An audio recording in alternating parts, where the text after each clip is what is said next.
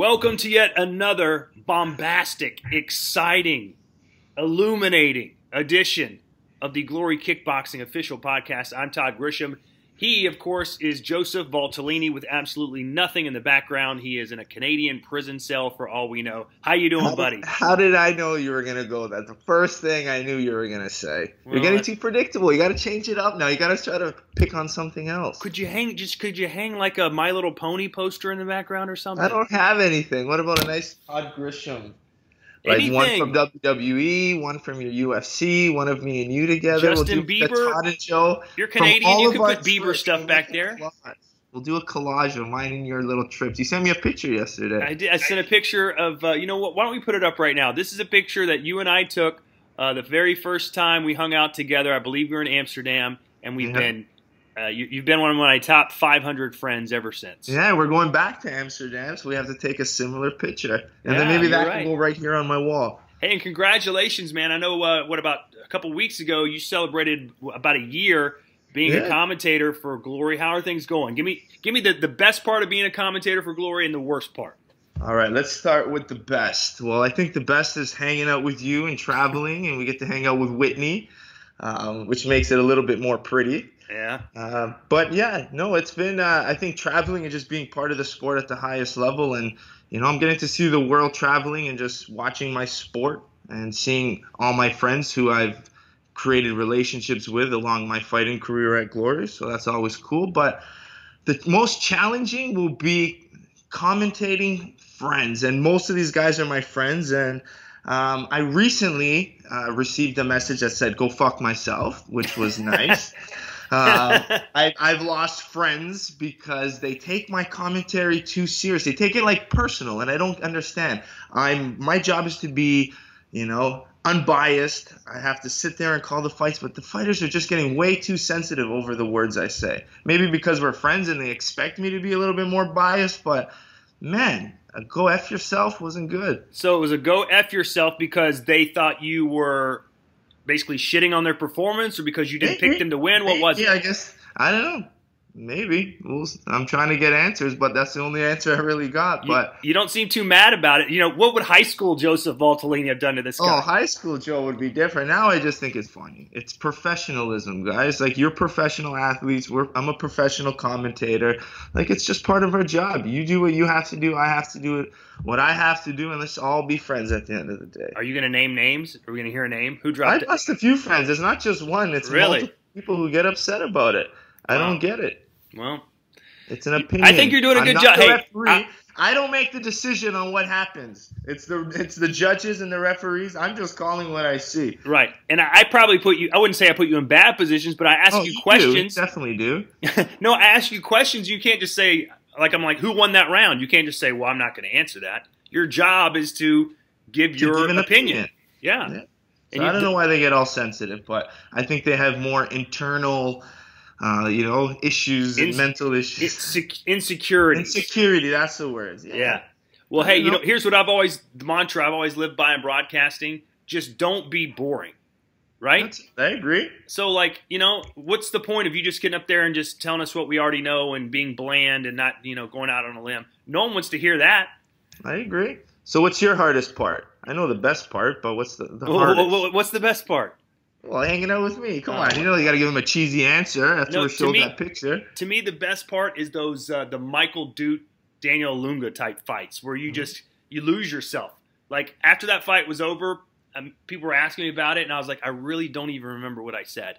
I think we just yelled the whole time. Just- well, I mean, what else could you do? One guy gets knocked down, you're trying to collect yourself. Then the next guy, he gets knocked down, and then it was just, just those big, holy shit moments that you just get lost in, where you just become a mm-hmm. fan. You just take your your broadcaster's suit off, throw it on the floor. You put on your Spuds MacKenzie Coors Light T-shirt, and you just start screaming at the TV. I mean, that's those are the great moments. As far as the bad moments, you know, fan interactions. You know, people writing you on Twitter and saying, "Go fuck yourself, you suck, you're the worst, you don't know anything about MMA, you don't know anything about kickboxing, the you're not a- keyboard or warriors. you're not a you're not a true fan." Like, what is a true fan? Do I have to know every statistic about every fighter ever, Apparently. or does it apparently. matter that I was at UFC 14 in 1997 in Birmingham, Alabama, watching Mark Coleman fight Maurice Smith? Is that that makes me a true fan? What about you sitting at home? You probably never even been at a live event in your this life. is a touchy subject. Yeah. I post videos on all my social media, and I get random people trying to critique my technique. Why don't you pivot enough? Like you should probably, you know, slip over this and do that. I was like, really? yeah. But it's all right. That's what keeps our job. Yeah. We need the haters too. Well, I was when I called my last UFC event.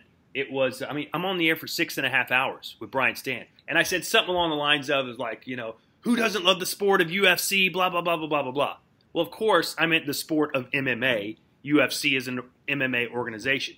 But people are like, he doesn't even know the fucking difference between UFC and MMA. What an idiot. I'm like, no, wait a second. I'm talking for six and a half straight hours. Sometimes I'm going to misspeak on things. It happens in life.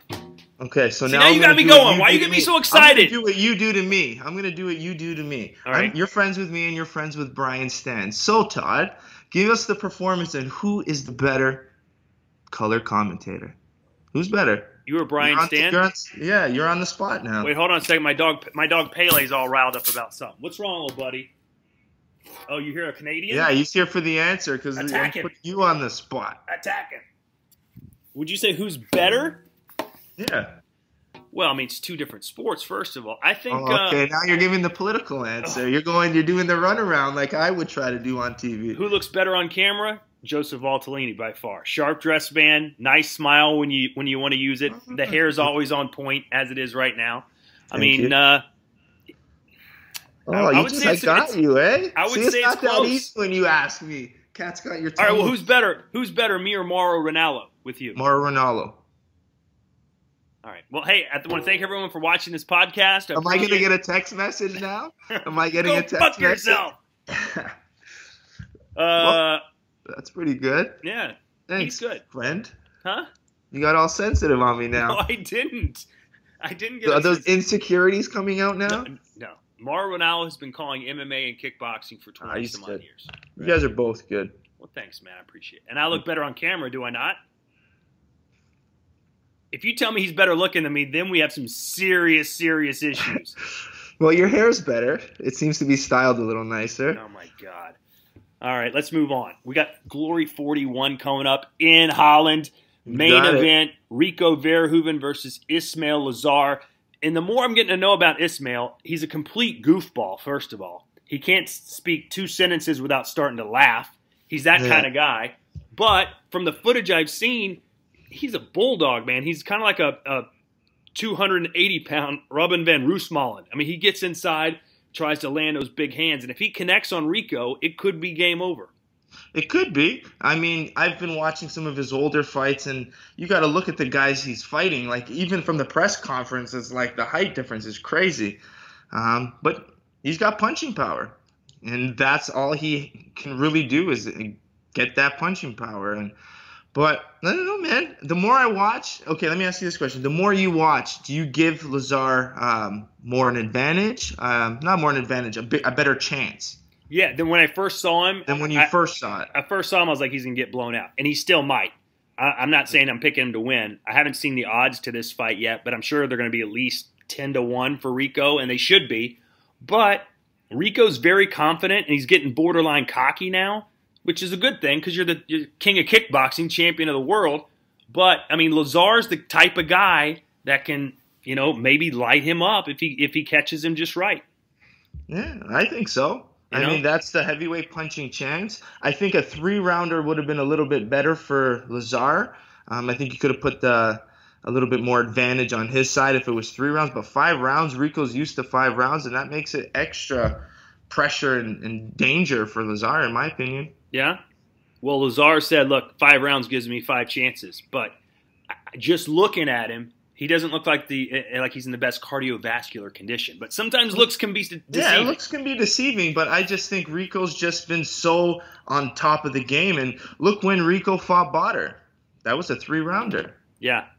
So I'm, I'm I'm not sure why they decided to go five rounds. Maybe it's to keep Rico um, in five round shape. But yeah, I thought a three round would have been a little bit more um, even playing ground for Lazaar.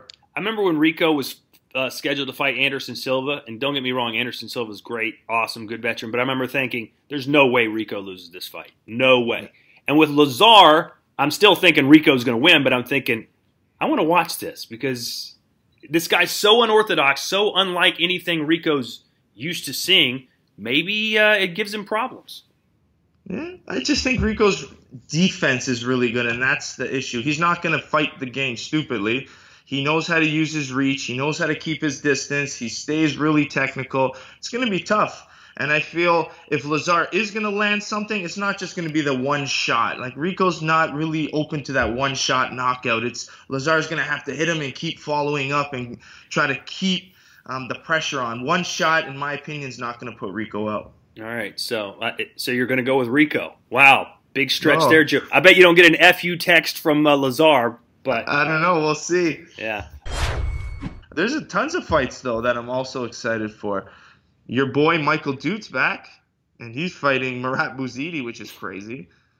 What's going to happen there? Is someone going to die? I'm going to have to call it death. Well, Probably. I think so. I can't even think of another answer. Probably.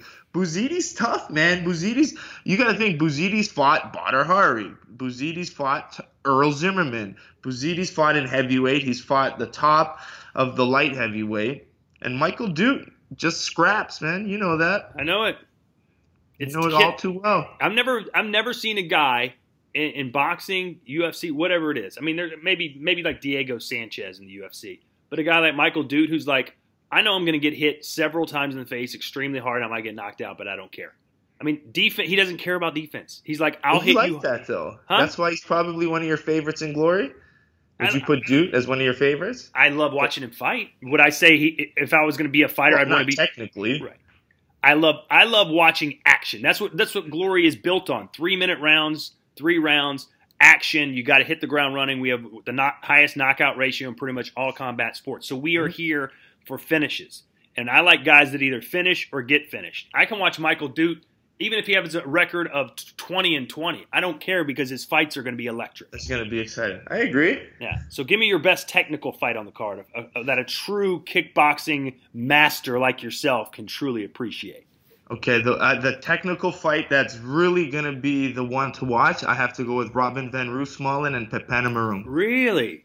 Mm-hmm. That's technical fight, man. You have it's gonna be tough for Robin because Robin, I guess you know, hates fighting these southpaw Thai fighters because he's had those two fights with Sitthichai. Petpanomrung's the same style, southpaw, left kick counter kicks. It's going to be the same fight that was so frustrating that he had against Sitthichai. He's going to have to use against Petpanomrung. But this time he has a good size and weight advantage. So I think that's going to be the most technical fight on the card, easily, hands down. And who wins? Who wins? I'm gonna go honestly, Robin van Roosmalen. Just his pressure fighting, his power, his size. Petpanomrung's used to fighting at 115 pounds, 125 yeah, pounds. He's, he's little. Tiny. Yeah, we're we, we asked uh, fighting 155. We asked Petpanomrung's trainer, uh, Adrian. That's his name, correct? Yeah. One asked him managers, he, yeah. And you know, when a trainer really believes this fighter can win, he's like, "Oh yeah." We asked him, and he was like, "Well, it's going to be a very difficult fight." So you, they know exactly realistic. what they're in for. He's realistic. Yeah, because well, it is. Anyone who fights Robin's yeah. in for a scrap. Now, would you agree with this? Robin said it. Uh, the translation probably lost a little bit, but essentially he said he's a poor man's Sitthichai he's like Sitthichai, but he's not as good. And I beaten Sitthichai, so I know I'm going to beat this guy. Well, it's, it's the confidence he needs, and it's it sounds right.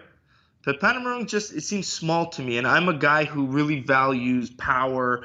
I, I value good physical shape and um, aggressiveness. Where I think Panomrung is gonna just have to fight smart. Mm-hmm. It's gonna be about fighting smart for him, and these Thais are just so experienced that he does have the potential to shut down Robin, but I just think Robin's power, kickboxing IQ, and having fought top Thais recently, I think I got to give the advantage to him.